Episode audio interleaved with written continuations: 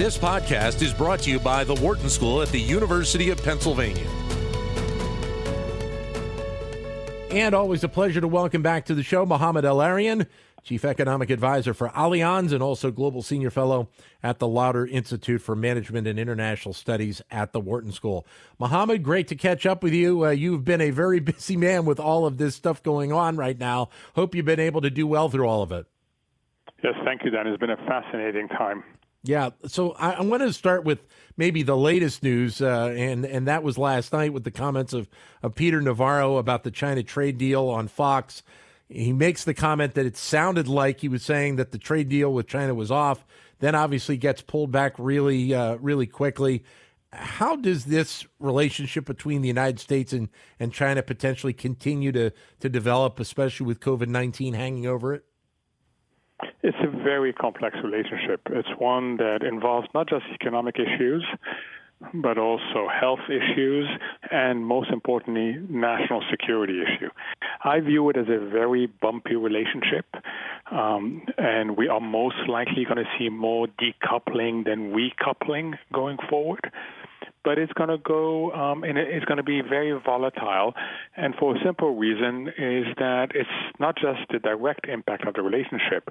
Each side is looking at the indirect impact and having an eye on domestic variables. And that's exactly what you saw play out overnight. I think a comment that says, obviously, that things are much more difficult with China over COVID issues had a massive impact on markets that then had to be uh, walked back pretty quickly because um, the administration is rightly concerned that market volatility could add to economic volatility. So the idea of a phase two deal, that's obviously something that, that President Trump was uh, has been talking about. You've mentioned it with me in the past that it, it's it was going to be a challenge, but I think getting it done in the wake of, of this pandemic, at least right now, is extremely challenging. Oh, absolutely. First and foremost, because China will not be importing as much as it said it would be, so it will not be fulfilling a key element of phase two. But more broadly, I think that this COVID shock has brought out two issues that are going to be with us for a while. One is mistrust, two is deglobalization. There's mistrust about China's willingness to be a responsible global player. That's how the U.S. sees it. And not sharing information on COVID in a timely basis is taken as an indication of that. And then we're going to have deglobalization. I think you're going to see companies and governments put a lot more emphasis on resilience as opposed to efficiency. And that's going to mean a reshoring and a localizing of supply chains that were previously in China.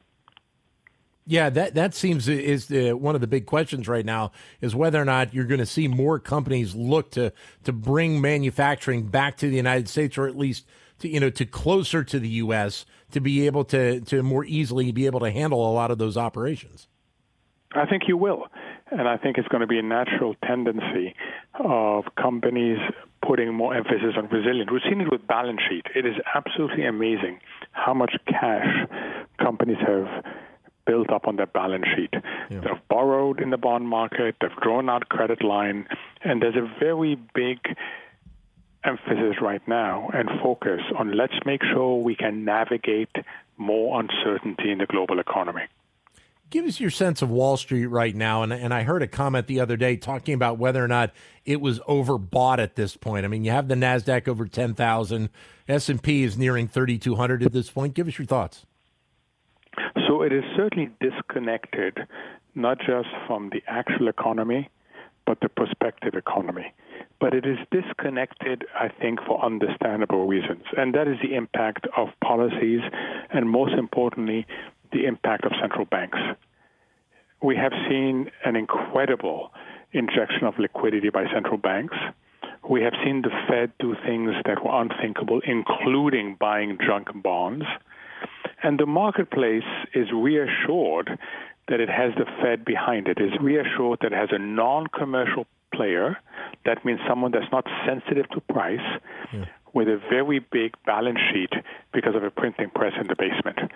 And that assurance has allowed a lot of risk taking, not just by the marketplace, but also by issuers of debt. The big question for me, Dan, is do we get bankruptcies? Do we get capital impairments? Because the one thing that the Fed cannot protect investors from is capital impairments. I saw a few days ago you discussing this idea of of zombie markets. Take us into what those are.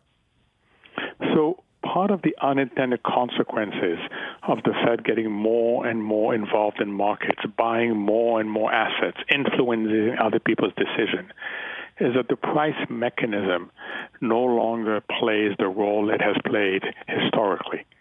That of signaling proper risk in the economy and because of that, allocating efficiently the economy's savings. And the concern that lots of us have is that the more the central banks get involved in the functioning of market, the more we're going to lose what makes a market system so unique, and that is the functioning of the price system. So then, what role does the Fed, do you think, need to play at this point, considering they've they they have put so much into this over the last couple of months? And that's the problem: is that they've put so much in that there's no exit, and the market loves liquidity. The market loves this notion that you can elevate asset prices further and further away from fundamentals. So the Fed is in a lose lose lose situation. If it stays where it is now, it will inflict greater and greater damage on markets. If it does more, negative interest rates, for example, yeah. yield curve control, things that are being discussed, then that will damage the market system even more. But if it tries to get out, there's a chance that market volatility then undermines economic prosperity. I think what the Fed has to hope for, what we all have to hope for, is a handoff from excessive reliance on monetary policy to a much wider, comprehensive pro growth policy stand. We're joined by Mohamed El-Erian, uh, who is a chief economic advisor for Allianz, also a global senior fellow at the Lauder Institute for Management and International Studies at uh, the Wharton School. So then, where is your mindset right now on the U.S. economy? And and obviously, part of this plays in with what we're seeing with the coronavirus and and the increasing number of cases in places like Texas and Florida.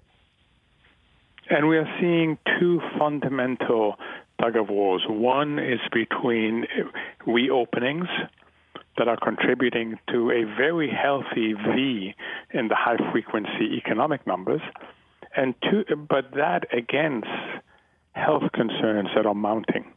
That's the first, if you like, disconnect that that that one has to navigate through. And then the second disconnect is has to do with a very unsynchronized global economy. I think the, what you're going to see in the U.S. economy is initially what looks like a V, but will soon turn out to be more like a square root sign. That means we come back up sharply in the first few months, and then we start flattening out. The rate of flattening out will depend on whether we get our arms around the new spread of COVID 19 and whether policy is supportive in a pro productivity manner you've given us a new term now that we have to add in. We've had the, the Nike swoosh added into the recovery. Now you've given us the square root swoosh. Yeah, it's a little bit flatter than than than the check mark before. Yeah. And I think that's because we're realizing that healthy reopenings are not like flicking a switch.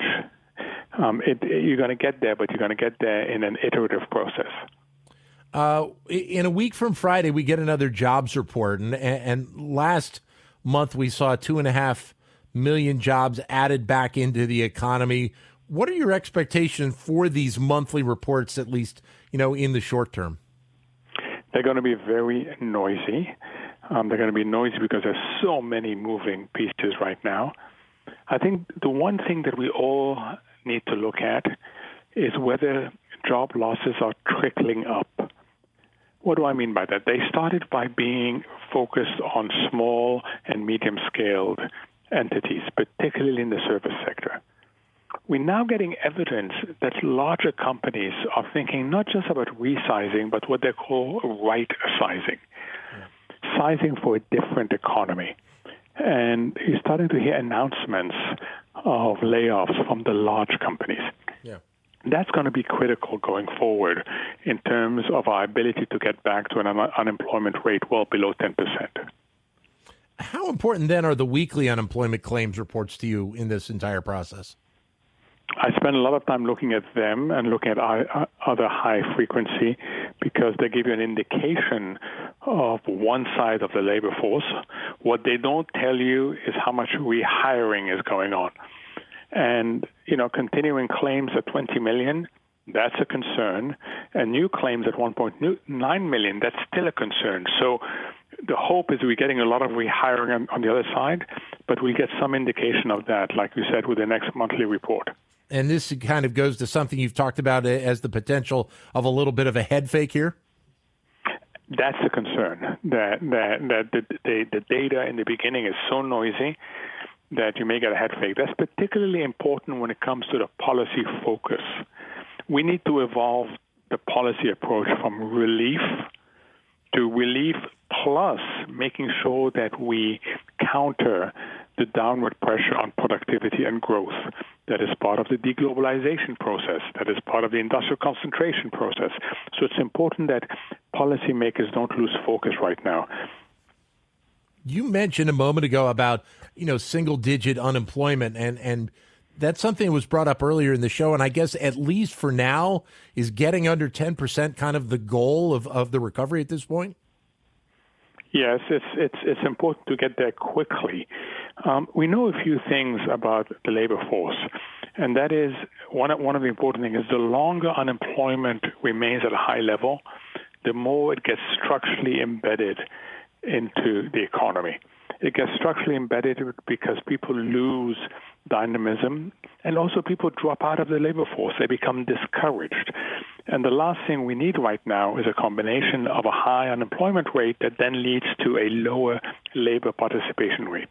This is of special concern with minorities and with women. And we have to make sure that that doesn't happen because their engagement in a healthy economy and a well paid economy is key not just to economic issues, but also to social issues. Uh, a fourth round of financial relief for Americans. Uh, is it a question of when, not if, at this point? It's also a question of if, because unfortunately, people have read too much into the employment report. I hmm. think we do need a targeted, and I stress a targeted relief component, but we also need a forward looking component. We need to move quickly, Dan, on infrastructure, on labor retooling, labor hmm. retraining, on making sure we have better safety net to reduce household economic insecurity. So you need a combination of a targeted relief component with a forward-looking pro-growth component. Mohamed, as always, great to have you with us. Great insight. Look forward to talking to you again down the road, sir. I do. Thanks for having me on. Thank you. Mohamed El-Erian, Chief Economic Advisor for Allianz and Global Senior Fellow at the Lauder Institute for Management and International Studies here at the Wharton School. To keep engaged with Wharton Business Daily and other Wharton School shows, visit businessradio.wharton.upenn.edu.